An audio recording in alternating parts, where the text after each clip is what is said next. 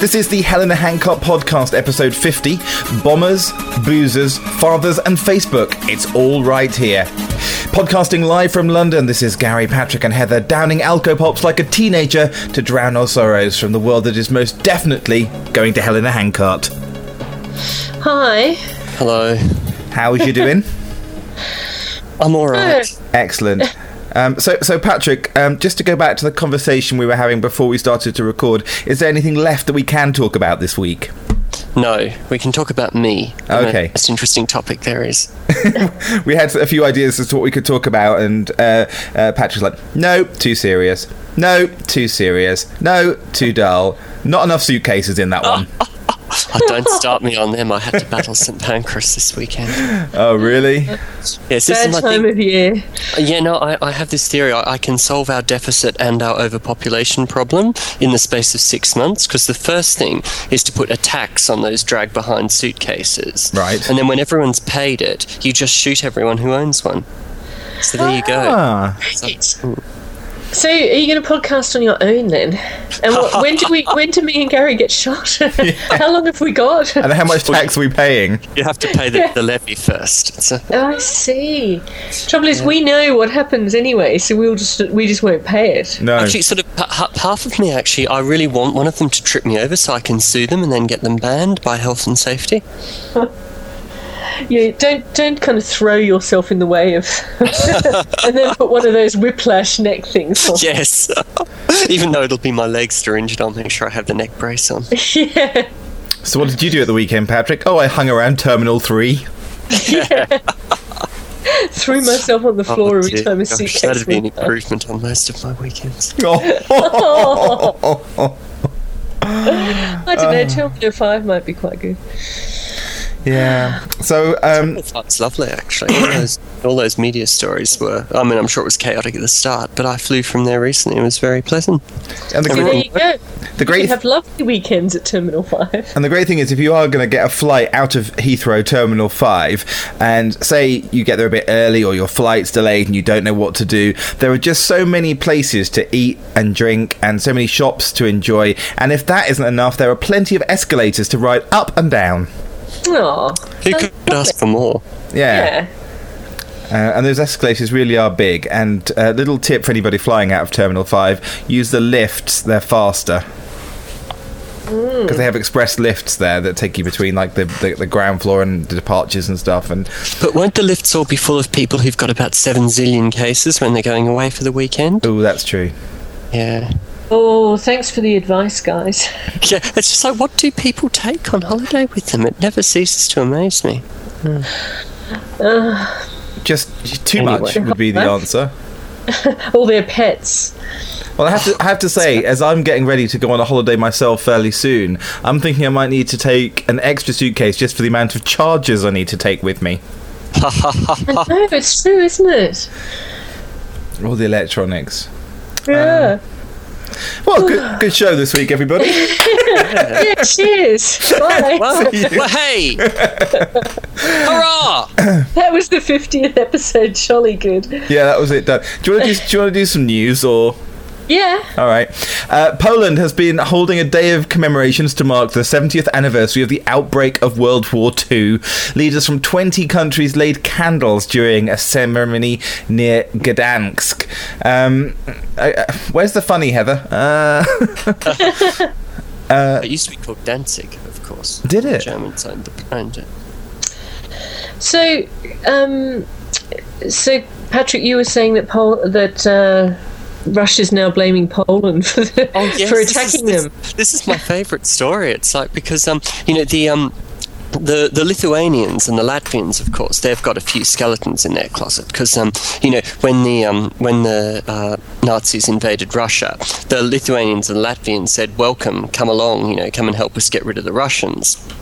So you know they don't like to talk about that, but it's true. Yeah. And um, and so the, the Lithuanians this week accused um, Russia because because Russia said, oh, no, no, who was it? the Lithuanians said that Hitler and Stalin were jointly responsible for the Second World War, and um, the, um, the the Russians didn't like that because they think, of course, that Stalin saved Europe. You know, he he saved Europe. So it's like that American thing. You know, we destroyed the village in order to save it. You know, the Yeah. Soviets enslaved Europe in order to save it. But um, Yeah, it was great. And Stalin Yeah. only killed about 50 million Russians in this. no, movie. I know. Yeah. And um, so yes, he um, so yes, the Russians said, "Oh, sorry, Stalin had nothing to do with the Second World War. It was all Poland's fault." yeah, they said, come and invade us. it's Yeah, like the well, the- Nazis invaded from one side and the Russians from the other, but that's okay. yeah. well, the, the, the Poles did say it was all right for the Nazis to have Czechoslovakia, but then so did we. And you know, no one's saying that we started the Second World War. Yeah. So, yeah. Oh, but no, it's great. Well, the Russians are just unreal. They, they just, you know, it's it's it's such an odd culture. They seem to have no compunction about saying, you know, that black is white, if it suits their worldview. Well, we know that Putin's a, um, you know, an aspiring model, so maybe it's like part of his career. you know. Oh, do you think he'd be walking around, you know, saying, you know, singing "I didn't start the war" to the tune of YMCA or something? like that? With topless. Yeah, of course. You know. yeah. As is his But no. way. Yes, well, he, he's read out a big apology to the Poles, hasn't he? So, um, It, it, but it- yeah, Really? they, they, it's an apology that's not an apology, you know, one of those sort of things. So, you know, now he's got the high ground, and the Poles are fuming. There was an, there was an angry article from a Pole in today's Guardian. So, Well, obviously, we're starting to lose um, quite a lot of the people that were in the world wars. Um, Absolutely, yeah, and, we are. Heather, I, I did enjoy that article that you um, um, sent us a link to about the, the one story of the person that saw the start of the war in Poland. Yeah, that was it's amazing. amazing. It's, it's on BBC News website, and I think we should put that on the blog so anybody who wants to read the backstory of that can. Um, but it, it's one of those things, isn't it? As, as we start to lose these people that were there and that can really tell these stories, the whole thing starts to get a little grayer, and these people that want to throw in, well, it wasn't quite like this, it was like that, um, you know, and, and soon it's about as convincing as the Bible.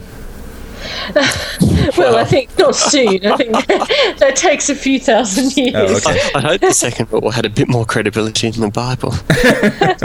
Well, probably at the time it was, you know, they said they'd said something different. But um, I think uh, I think you're right, and it is that thing of like we never, you know, the world clearly hasn't learnt anything really, and um, I, I just always think it's just uh, such a load of rubbish when they say, "Oh, we have to learn the lessons of history." You know, we can't forget history because uh, we'll just repeat things, and you think, well, yeah, where's the evidence? You know, where is the evidence that we've learnt from history? Look around the world, plenty of wars going on, and it seems that we seem to jump in on them these days just as happily. Well, yes, and, and you know, ethnicities still get massacred even in not that long ago. You know, so I mean, maybe not to the nu- uh, the numbers. I do think the numbers are truly astonishing when you think of the Second World War, particularly Russia. I mean. I think it's. I was listening to the to this morning. They were talking on the radio quite a lot about um, about this story, and they were saying how, you know, they sort of had his, you know, histo- historians on there, and they were saying how one of the things that has happened, talking of the Russians, is that people kind of forget about Stalin because it's like Hitler was the monster, and yes, Hi- Hitler was, but Stalin killed a lot more people. Yeah. well, like uh, 20 million people, 20 million Russians died in the Second War out of 50 million in total. Exactly, Yeah. So you know, and um, and they and the only reason the Russians won was because Stalin just kept throwing men at them. You know, it wasn't anything about tactics. It was just like we'll just keep pushing enough people at you until Yeah. we wear you down. And we'll just So- kill them all. Yeah. yeah, And then, of course, he killed millions afterwards, obviously in the gulags and Yes. everything. But, Yes. but yeah, no, with that, you're right because if Hitler hadn't invaded Russia, God knows what would have happened. You know, you do kind well, of of think, course well, he would have won, wouldn't he? well, exactly. That was that was the German big German mistake was invading Russia. Yeah, and even when he did invade Russia, you know, he made a big mistake because he got he got like within ten miles of Moscow and then turned south to the oil fields. And if he'd finished off Moscow, you know, he would have got the oil fields anyway. So, you know, So Mm, you- we could all have been speaking German right now. As they say. Yes. I always think that's so funny. I remember when I was a kid. It's like as if that's such the like the worst fate that could befall anyone having to speak German. It's uh, I know when I was a child, my parents used to say that to me. it's like, you know, well, we could have all been speaking German, you know. And, and I always used to think, oh my God, that must be terrible to speak German, you know. And you'd have to be blonde as well. Well, yeah. I, d- uh, I suppose you could dye, couldn't you? Hmm. Dye your hair, yeah. But I I mean, when you look back at, at the war, and, and I'm just thinking about um, the way that our politicians today handle these kind of things. Look at the big speeches of the time, the the Churchill big speeches that were going on.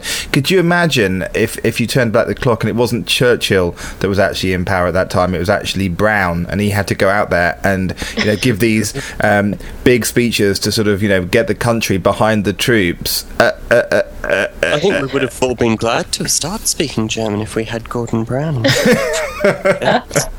But don't you think that Very, they very step up to it, don't they? Because Churchill took over kind of.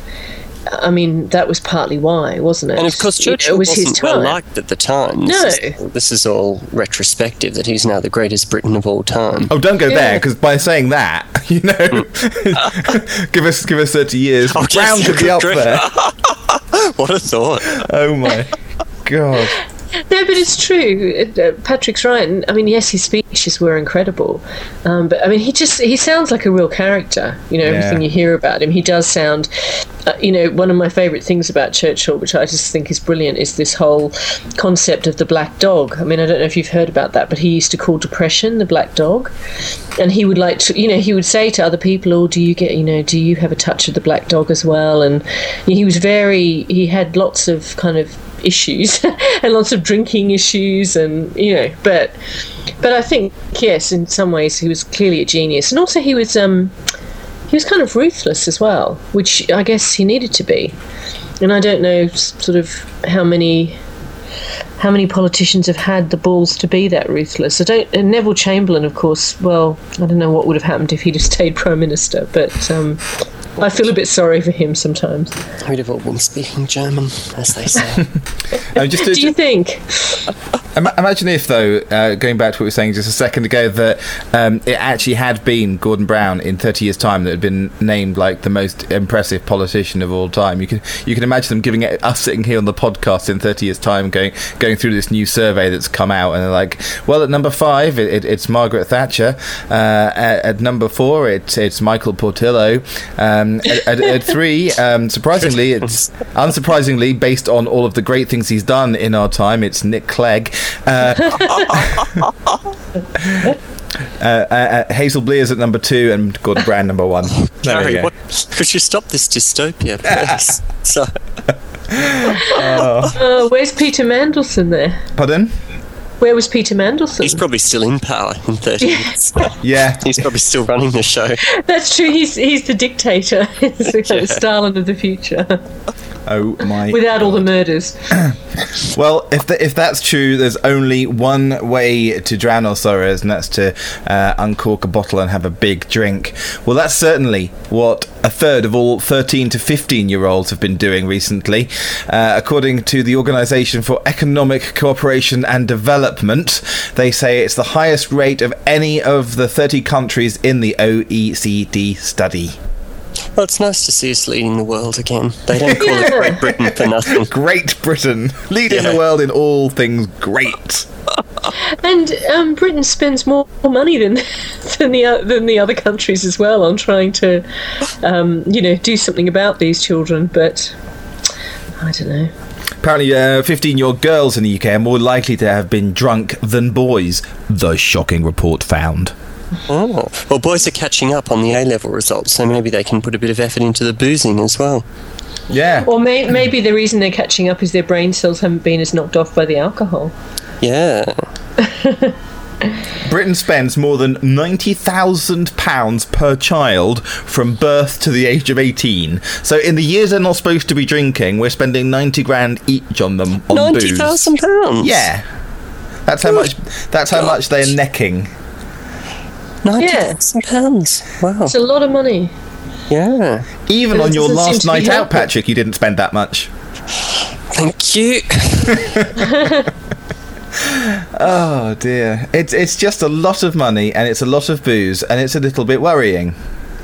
Well, but you know, kids like to drink. What are you going to do? Stop them. that would that would be probably a reasonable suggestion. Gary, you're just the heavy hand of the man.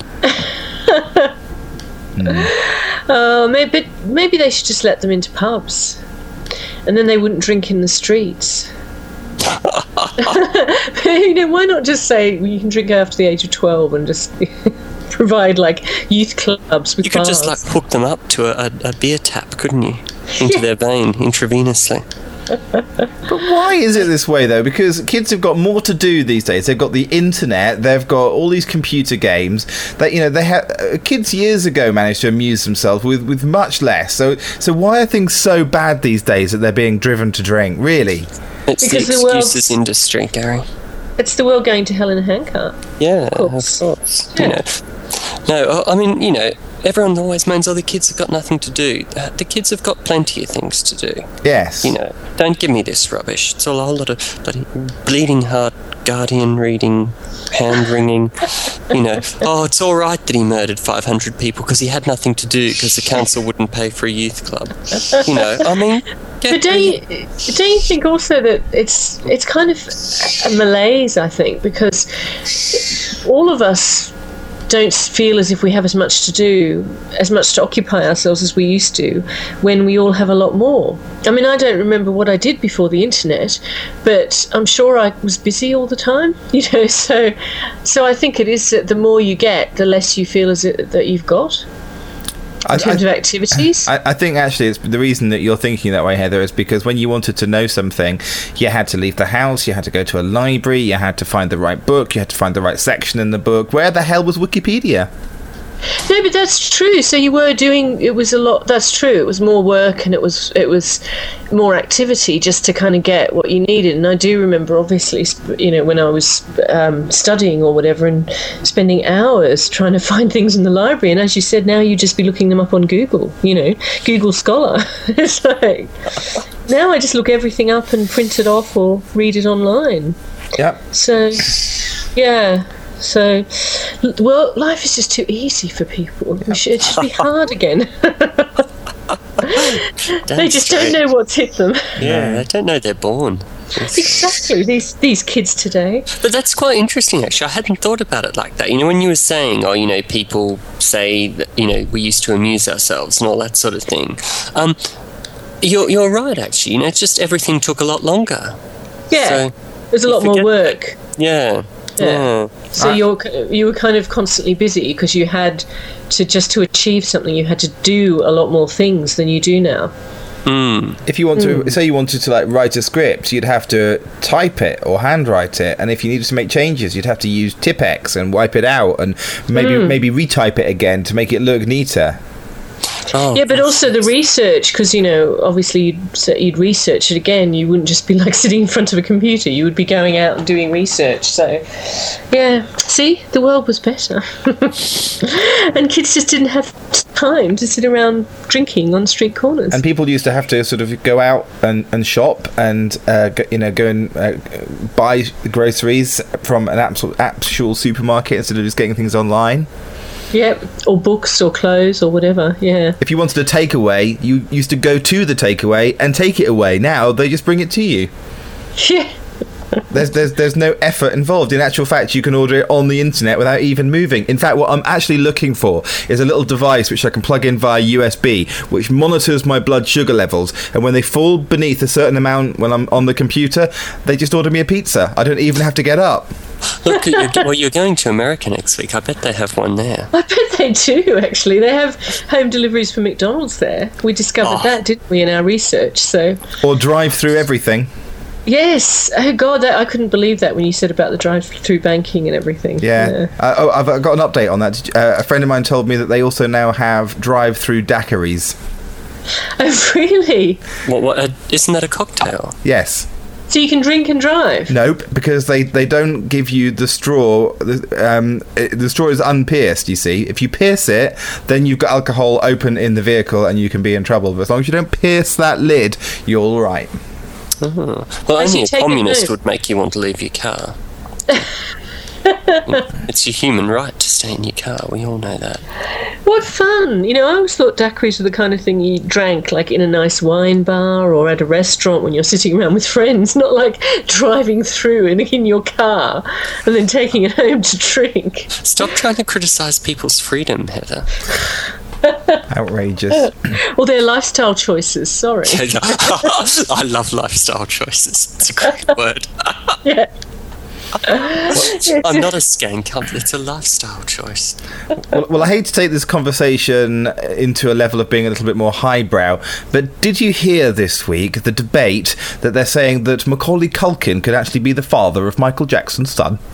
Oh, it just gets odder, doesn't it? It's a blank blanket. I mean, you, just when you think it, it's it's hit, it's it, you know it can't get any odder. You know, when Mark Lester claimed he was the, the father, I thought this can't get any stranger. But I was I was wrong. I'm happy to be proven wrong. Well, no, isn't um actually yeah, I completely. Do you know I got myself conf- confused, but um Lester's the father of the girl, isn't he? And the and the other boy, And the because there's two boys and a girl. No, no, blanket is Macaulay Culkin's allegedly. Allegedly, don't sue. oh, because this story um, says Michael Jackson's seven-year-old son, Prince Michael, too.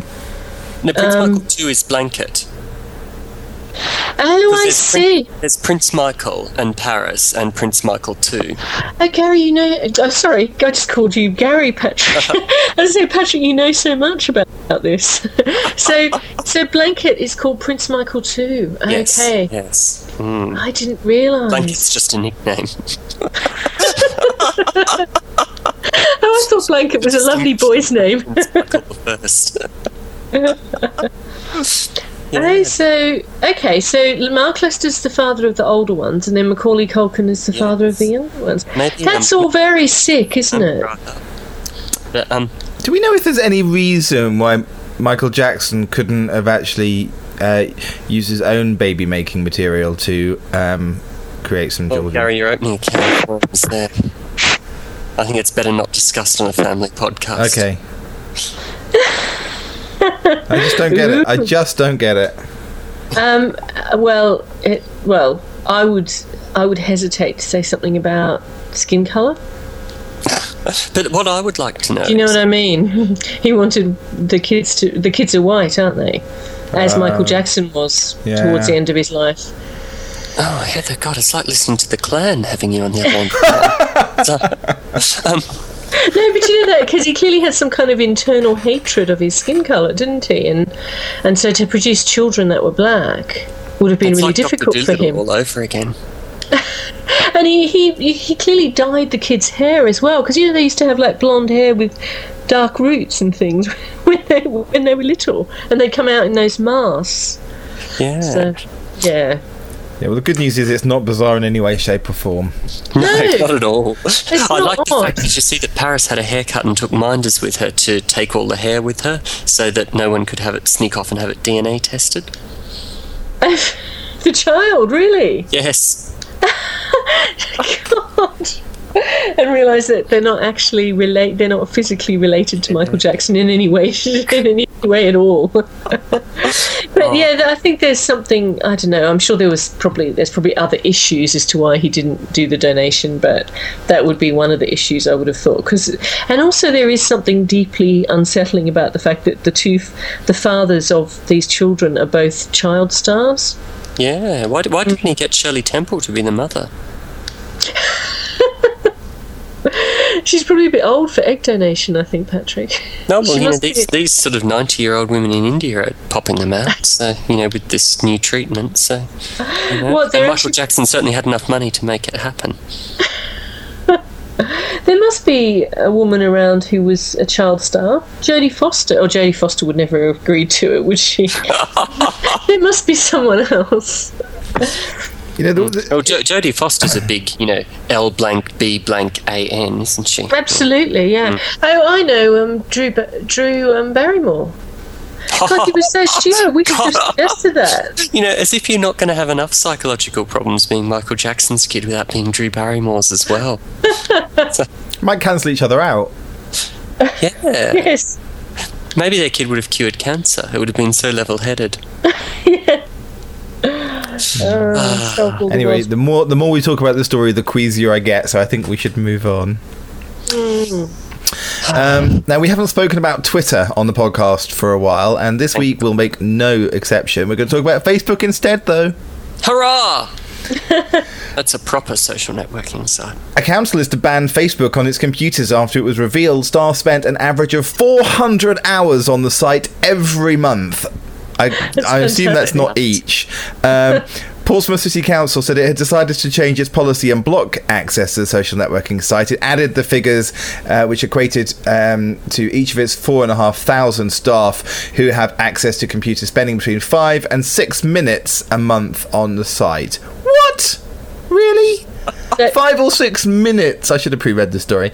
I wouldn't have been so shocked then. Five or six minutes a month on the site. I'm sorry, that's nothing.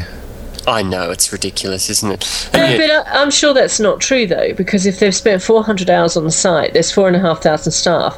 If you think of a council council staff, an awful lot of them would be like the cleaners and the dustmen and all that. So the people that are in the offices, Yeah. see, being logical, it, it, it reduces down to a lot, a lot less people. I would think they're just saying that to try and put us off the scent.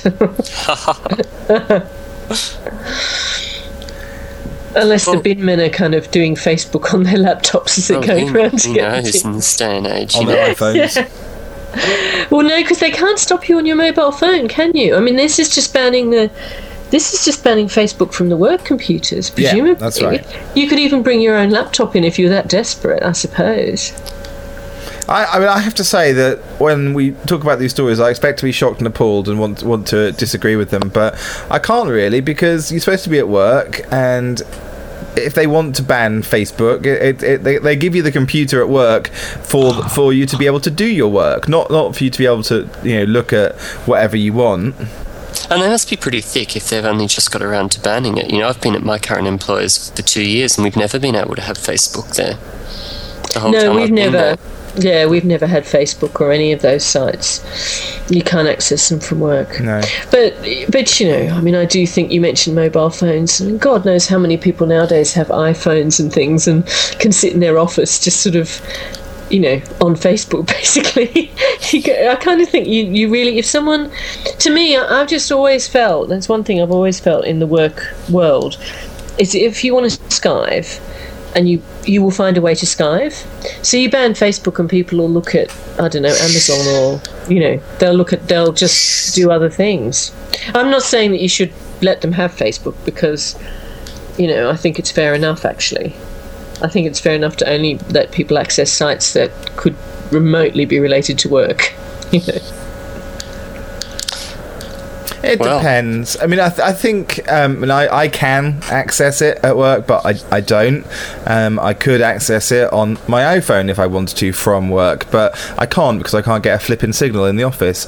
Um, but um, I, Damn it! yeah, but you know, the internet is something which I think um, is almost so- something that is required in people's day-to-day lives these days. Um, and yeah, maybe it would be good to be able to, to access Facebook for from work, but. Like, like in in the olden days, in the olden days during the war, um, where, yeah, where, yeah, when you Doesn't feel like 70 years, does it, Gary? It's feel like amazing. 70 years. 70 years today. Um, do, you, do you remember? In, I, I remember working in offices where you weren't allowed to make personal calls from your desk, but you could go and use a different phone.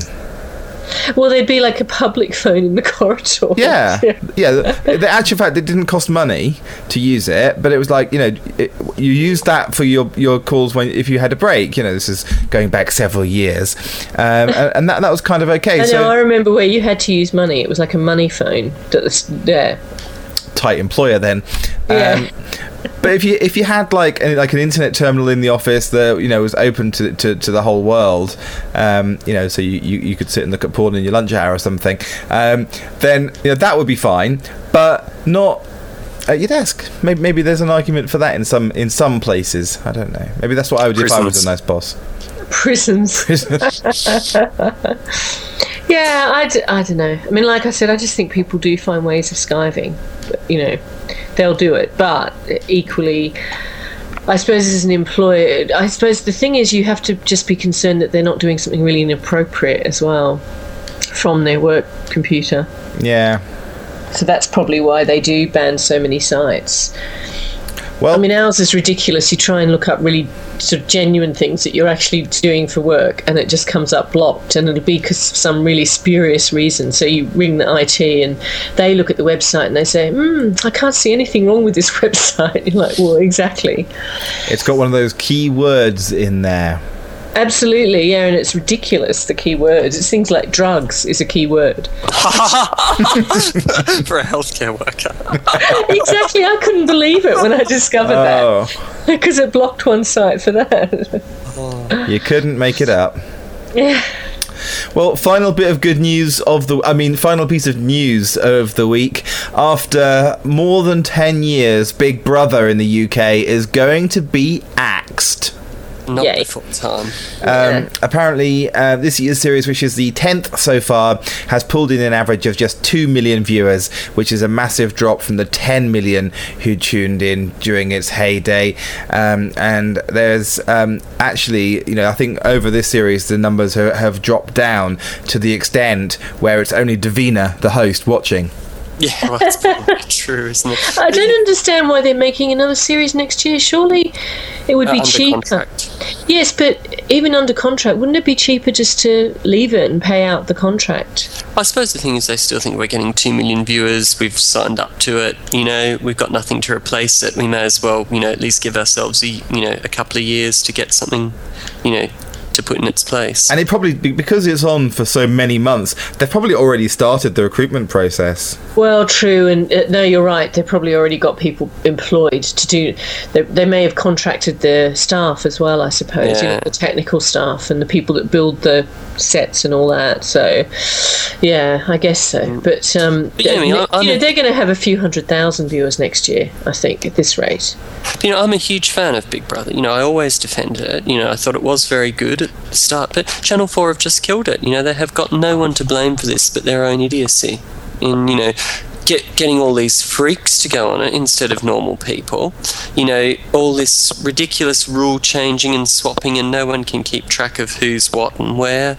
You know, they just they had a good product which they which they just ran down. No, I agree. Yeah, I used to watch it, and we were talking about this last week um, at work because we were saying, God, a couple, you know, a few years ago, everyone in everyone at lunchtime would be sitting around talking about Big Brother, and now there is Yeah. one person there that watches it, and I think she feels a little bit embarrassed by the rest of us because we're all like, Oh my God, why are you still watching that? Because no one else is watching it at all, and I don't know. She's the only person I know. Generally in life, who's watching it? I think hmm. I think one of the problems with it is they all keep every year. I'm- I'm not watching it this year, but in the previous ones I have watched, they keep threatening to leave. People just want to walk out. I'm gonna go. I'm gonna. And and it, it, and I think Big Brother has got to the stage now where they they won't do anything really nasty to these people because they'll just walk. And no, but I don't blame them. I mean, you know, I, I completely think that should be their right to walk.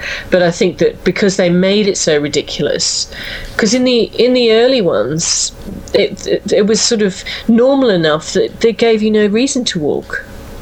Yeah. So what, what I think would be a, um, a, a couple of good ideas to help um, uh, get Big Brother back on its feet for the final series. Uh, first, how do you get good contestants? Well.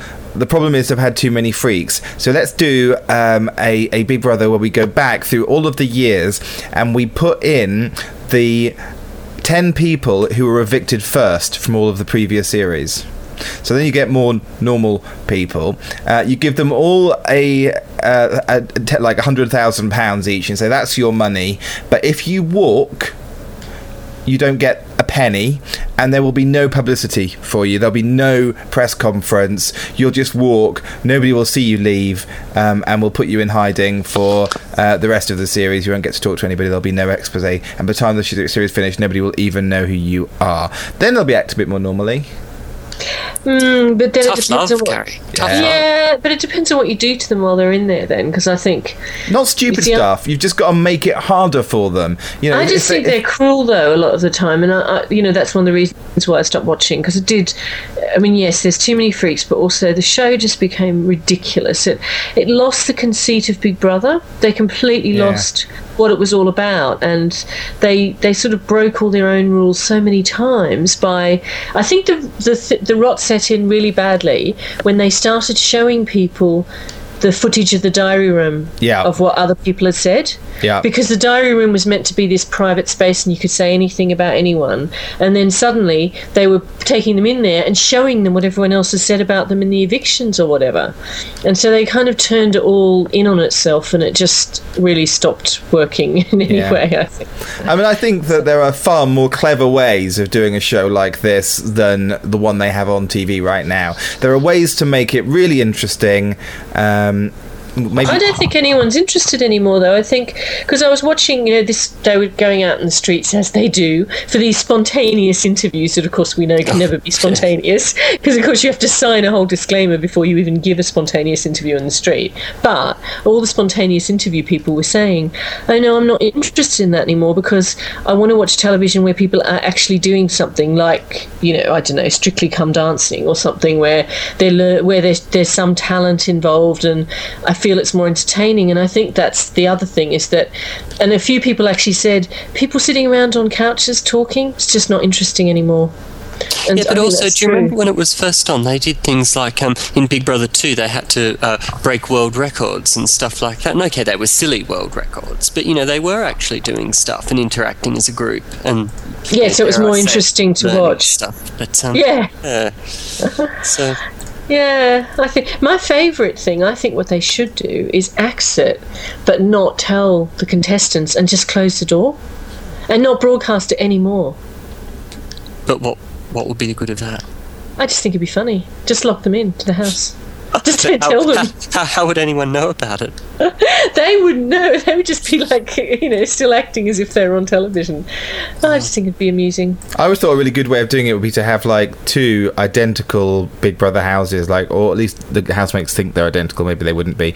Um, um, right there, sort of next to each other. So you've got two houses, um, and for maybe like the first two weeks, nobody gets evicted, and they all just uh, they all just sort of go in the house, and then basically what happens is only. Uh, I had this idea in my head, and it just kind of went. Do you see the the, the, the thought I was wondering just where you went? were going with this, Gary. So, yeah. No, So are you saying are you saying that, that that one of them wouldn't be televised and the other would or something? No, so what I'm saying is that the, there'd be these two houses, uh, and then after the second week, the public would vote not for the contestants, but for the house that they want to continue watching. And then there's just like this massive cull. It's like like ten failures all have to come out at once, and that's the end of it for them. Uh, okay. I don't know. Entertaining. That's very bleak. Um, but uh, but of course, this again is how it used to be. You know, no one got evicted till the end of the second week in the original one. Yeah. Now it's the end of the second minute. Yeah. Yeah, Yeah, exactly. They come in and they're out again. And also, I think t- to me, Davina McCall has spoilt the show a lot.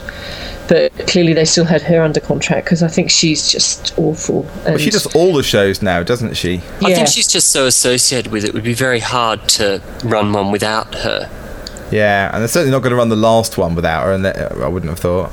No. Well, I think a few years ago they could have, you know, yes, replaced her because she just she's oh yeah. Anyway, I find her interviews and everything just painful. I actually don't mind her. I used to like Streetmate. That was a great. That was the best show of that- all yeah. time ever. Street You think? No. Yeah, that was great. It was all right. It wasn't the best show of all time. Oh my god, yes it. Oh God, Heather, you're just sitting in your ivory tower watching your Brideshead Revisited when you could be watching Streetmate. Exactly. Exactly. No, I think um, I think she was all right, but I just think on Big Brother she just became ridiculous. The way she spoke to the you know to the contestants when they came out and all that. I just yeah, I think I don't think she's particularly good.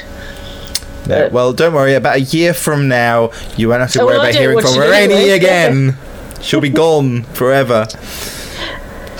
No, it, I think of your life era. is your life is much better without watching it, though, isn't it? It's, it's like because you know I just used to always get sucked in every year, and then the last two or three years I haven't. And in the summer, I've just thought, oh, it's actually really nice, not feeling as if I have to watch Big Brother or care about these people at all. Oh, you're going to turn to one of those televangelists, Heather. What who, who doesn't watch telly? You know, I've been saved. Yeah. I've got a really nice chair in my window and I just read books now. That's what she'll be saying in a couple of weeks' time. You wait, you Yes. listen. And I just no, no. I look at I I, look at the birds. I look at the birds out the window and read books. That's it. Do, do, do you really? Um, okay. that's, that's totally normal. I'll be like, I don't watch television. Yeah. It's always funny, isn't it, when you meet someone like that? You're at, at a do or something at a party, and someone does, you mention something about a telly show, and someone says, "I don't have a television." But so I always think it's like, you know, um, I know I'm quoting someone I read, but it's like, you know, could you imagine if someone said, oh, you know, no, you know, I don't read, Yeah, you know. It's people. like, I'm yeah, sure there's lots of people who don't. Yeah, it's like, you know, I've chosen to cut myself off from one of the biggest communication mediums in the world. Great. yeah. You But know, you didn't have a television, did you, Patrick? And you thought it was great. oh, when was that? Recently. Oh, of course, yes, uh, recently when my telly was broken. Yeah. Yeah, to be honest, I, I, I, I mean, I did miss it. I, I, I, but not as much as I thought I would. You know, you just sort of get into doing other things, and yes, so. It can I be think it's, good. it's a bit like what we were saying before, really, isn't it? You know, in the days before television, you just found other things to do with your time. yeah, Now it's- exactly. well, We don't. Hmm. you're going to have to find something else to do with your time right now because Patrick, Heather, you have been evicted from the Hell in a Handcart podcast for this week. Oh, Oh, where's well, my thanks. seventy grand? Thank you for everything. You're very welcome. Now, head off into obscurity. and we're 50 They deserve episodes, 50 episodes closer to the grave. Yes. 50 hours closer to the grave. And we'll talk to you next week. Bye. Bye.